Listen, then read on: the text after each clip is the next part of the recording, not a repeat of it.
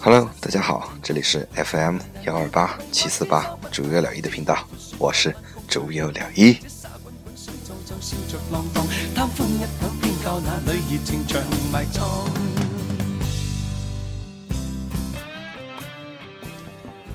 一个礼拜不见，然后我从宁波出发到达成都出差几天，然后回到家里面，然后今天终于回来了。哎呀，终于回来了，能跟大家见面，真是一件非常开心的事情。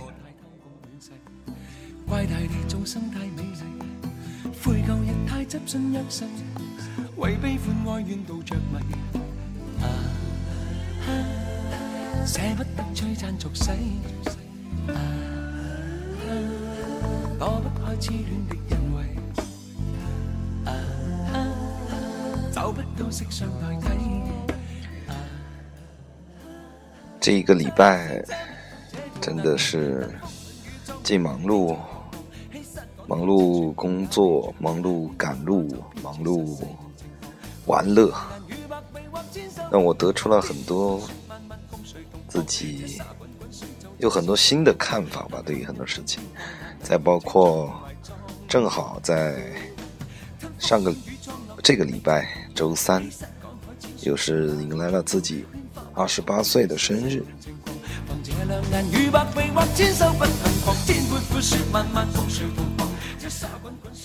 然后每一年生日跟前一年都不太一样，非常抱歉。有个小问题是这两天疯狂的玩乐，所以导致我的嗓子有点隐隐作痛。我不知道会不会又像年初那样又来一轮新的咽炎，也好在这个地方彻底把香烟给戒掉是一件好事。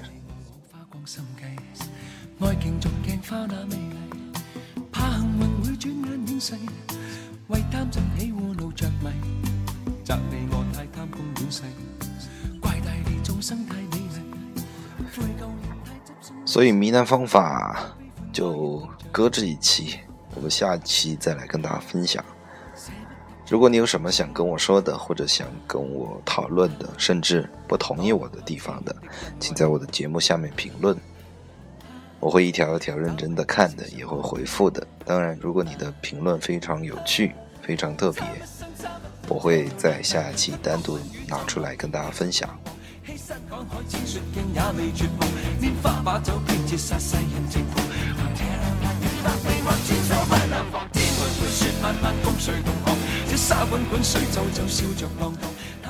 如果你喜欢我的节目的话，请点击订阅按钮，我会在这里等着你。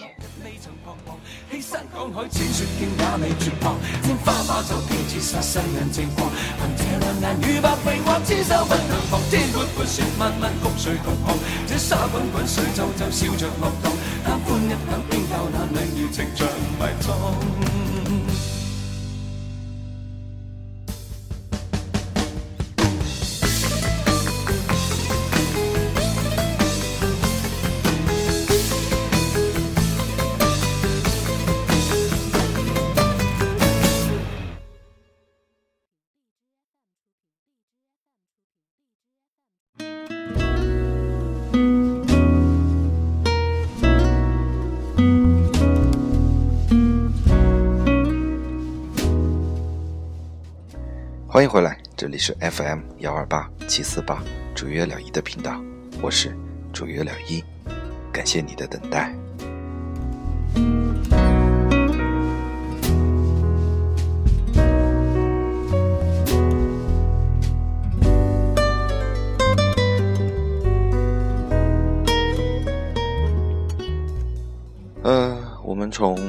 我们从时间顺序上来说，那第一天2号到达成都，就是一路赶，没有什么好说的。然后就是开会喽，然后第二天比较惨，开会第二天我们去拓展，弄了一个拉链，爬了2座山，然后大概10几公里吧，然后又从那个一个悬崖上面做那个锁吊，就自己吊下来了，拿着一根绳子自己放速度慢慢的掉下来。然后我的左手无名指、中指、食指全都磨出了水泡，因为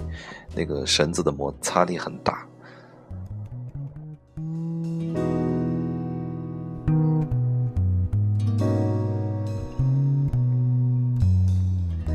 值得一说的话是，第一天晚上我有个小学妹，她人在成都工作生活，然后那天我们见了面，然后聊了很多关于跟朋友有关的话题。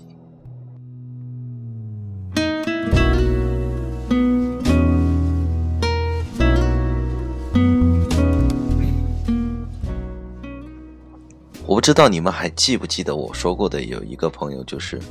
他的生活工作环境相对来说要比较封闭一些，然后导致整个人的思想方面跟我们有了重大的分歧，然后他已经严重到连面相都发生了一些许的改变。我的这个小学妹她也认识，而且并且大家关系都非常好的跟我这个朋友，然后那天的话我们就说到了这个问题。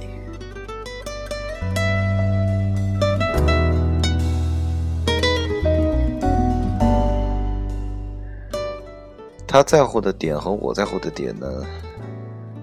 反正方向不一样。我就跟他说的很直白了，我说这个人以后就是我的一个酒肉朋友，你说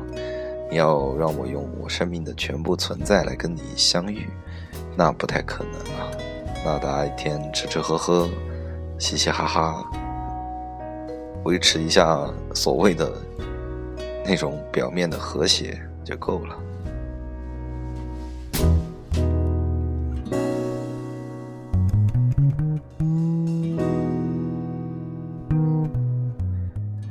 然后我们又聊到了她的现在的男朋友，她说她其实并不喜欢她这现在的男朋友，因为她男朋友的母亲跟她的妈妈关系非常要好，所以她觉得可能分手了就会有很多问题。当然她给予的借口是这个男生结了婚不想买房，因为他现在已经有了一套房。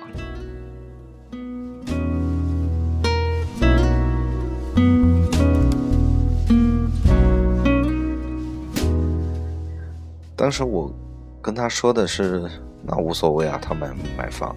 因为这个房在现在来讲是你的婚前财产，所以其实即便你们住一套房也没有什么问题啊。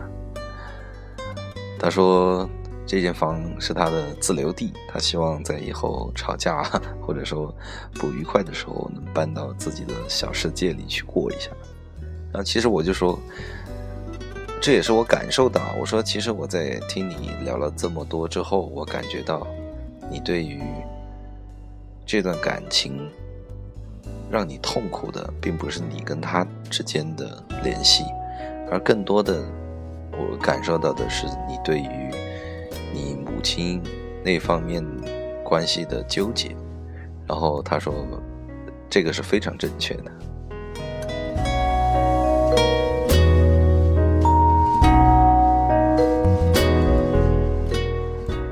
真的，我现在觉得我像一个传教士一样的，没事就去跟人家去说那一套，去英国的那一套。我说那行啊，其实只要在不伤害别人的情况下，就实际性伤害的情况下，那你做一些让自己觉得开心的事情，或者做一些让自己不难过的选择，那会更好。因为你这样表达出来，他其实就觉得有可能他会觉得，哎呀，这个女生怎么这样啊？然后后来他就慢慢对她失去了兴趣，然后呢，他就会去跟他自己。如果他是一个宝妈男啊，听他是这样讲的，但我觉得有水分，他就会说，那我就告诉男生的母亲，就说，哎呀，这个女生我不喜欢，然后他就没有这种负担了，他就不会去纠结他的母亲啊，他母亲也是爱他的，如果这个男生是这样的话，或者说不是这么如意的话，他是不会把女儿嫁给他的，对吗？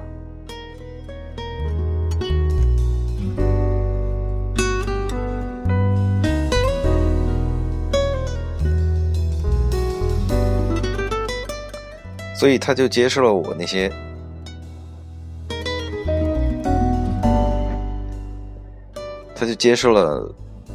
这一套东西啊。我就说如果你有什么喜欢的在生活中，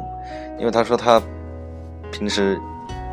又不出去跟朋友在一起玩耍，所以他的生活圈子是比较小的，所以就没有机会去认识好一点的男生。那我说这个没关系啊，你现在不想去认识不代表你以后不想去认识啊，多做一些让自己开心和快乐的事情啊，让自己看起来更有高价值一点啊。他说他喜欢去跳舞，因为他在学校里面就是舞蹈队的嘛，然后我看见他第二天就发朋友圈，他好像真的去跳舞去了，就我觉得蛮欣慰的这件事情。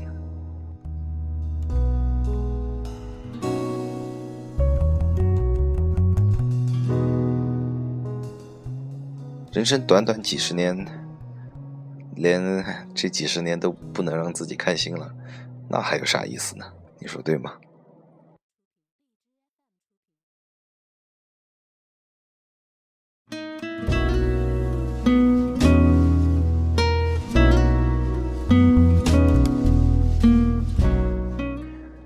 然后回到家里面，免不了就是吃吃喝喝玩玩乐乐。哦，对了，在回家的那一天是我的生日，然后我在临走之前跟我的这个小学妹，因为只有她在了，我的朋友，然后一起吃了顿饭，然后她送了我一块蛋糕，然后就这样算生日过去了吧。然后那天晚上赶飞机回家，已经晚点到家，已经凌晨2点多了。然后不免就是第二天约了朋友们，不过自己的生日好久没有这样请这么多人一起过生日了。我说过，我每一年生日的钱跟之前好像都不太一样。去年的话是在咖啡店里表演魔术，表演了一整天，然后那一年我也没告诉大家那天是我生日，就是收到的祝福其实寥寥无几。如果是很久以前的话，就会觉得哎呀好委屈啊，怎么地。现在觉得还好啊，这只是一个普通的周三，我是这样跟别人说的。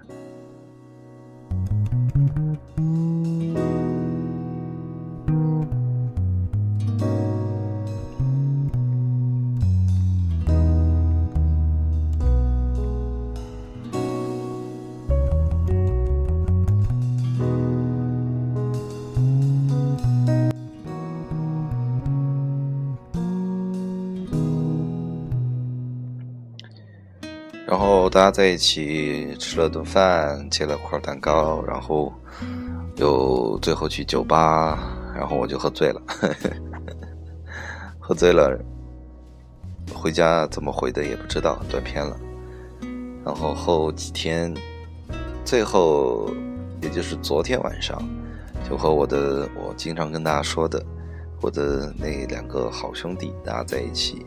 找了一间小酒馆，然后一直在聊天，聊工作，聊生活，聊感情。其实我现在挺替他俩捏把汗的。一个是婚姻出现了危机，另一个是在结婚前各种炸毛。现在我也不知道他到底，甚至我觉得他自己也很纠结，或者说他自己也没搞明白到底他愿不愿意，想不想去结这个婚。因为他的婚期是定在了今年的11月中旬，所以我现在很担心啊。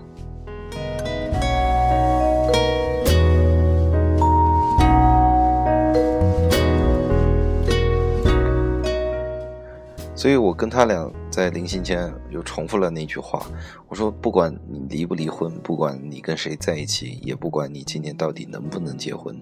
其实我看重的就是你只要开心就行了，不要去做一些违背自己想法或者意愿的事情，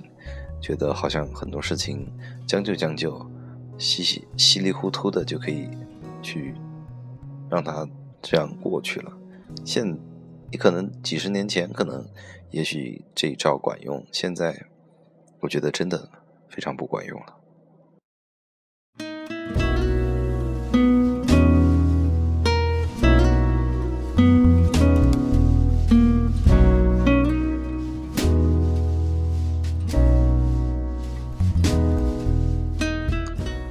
还有一个最新的感悟呢，就是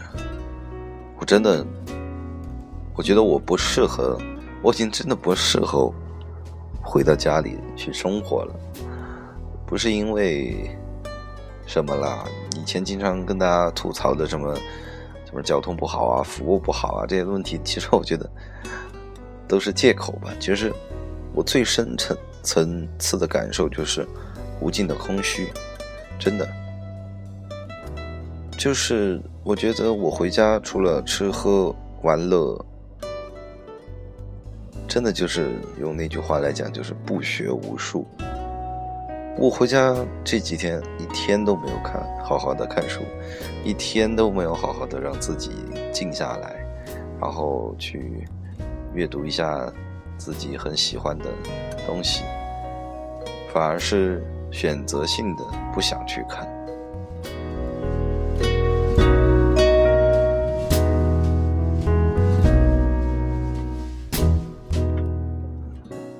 所以我觉得我还是适合一个人生活，或者说在一个相对来说没有这么多诱惑的地方，特别是朋友的这种邀约的诱惑的地方生活，因为我觉得这样我能 keep my age， 我能保持我的状态，然后去让自己更加的往前走下去。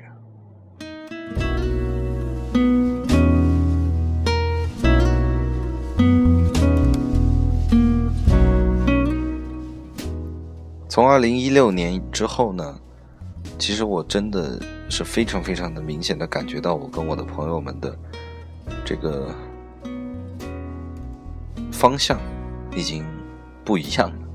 他们更多的是在纠结，也不是说纠结吧，他们更看重的是生活，就是所谓的柴米油盐酱醋茶。然后其实我更看重的就是能让我更多感兴趣的关于这个世界的很多我不知道的事情。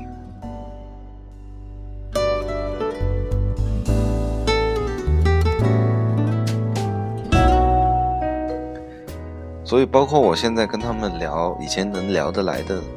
他们还能明白的，现在我跟他们聊的时候，他们都说已经跟不上我了，已经觉得我的很多想法已经非常非常的天马行空了。这个事情其实我现在也我其实不纠结也不担心了，但是怎么说呢，当你们渐行渐远的时候，我觉得有可能未来再过个几年吧，真的坐在一起连话都没得聊的时候，就会好尴尬啊。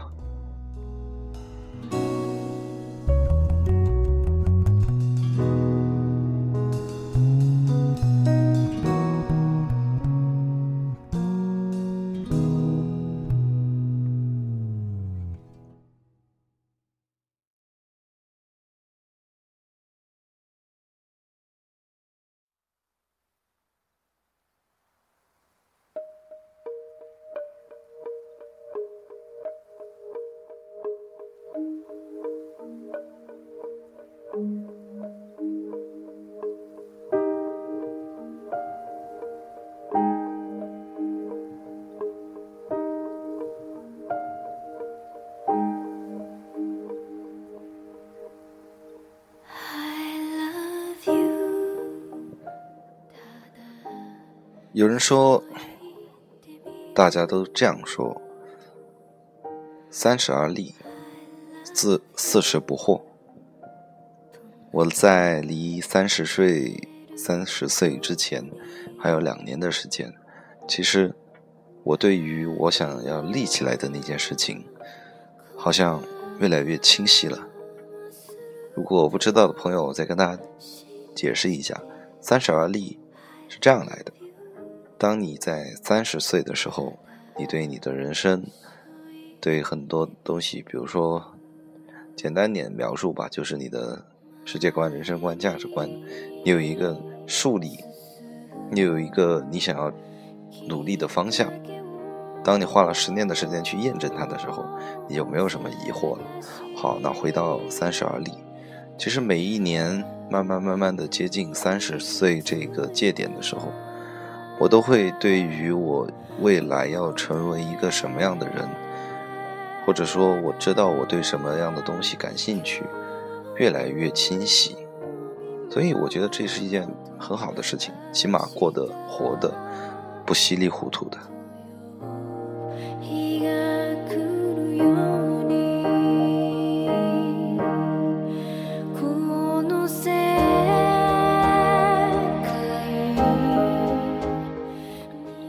就像昨天我们在聊天的时候有一个争执点，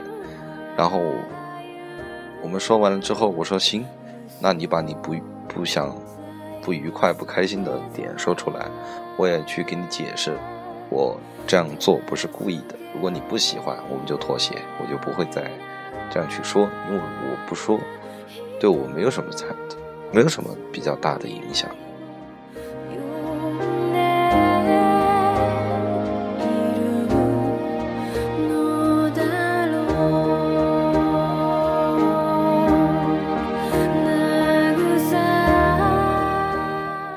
所以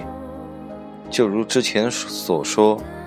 对于跟朋友之间的想法的分歧，或者说方向越来越远的时候，其实怎么说呢，我也不会去强迫他们一定要跟我一样，那只是说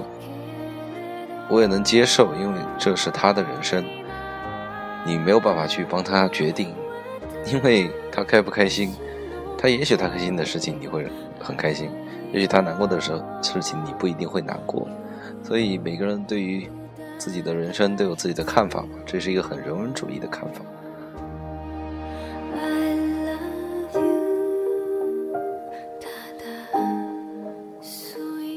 但是呢，我希望我能作为这样一位朋友，在他们迷惘或者说有一些过不去的坎的时候能来找到我，然后刚好我又能拍拍他们的肩，告诉他们不要怕，这件事情是可以解决的。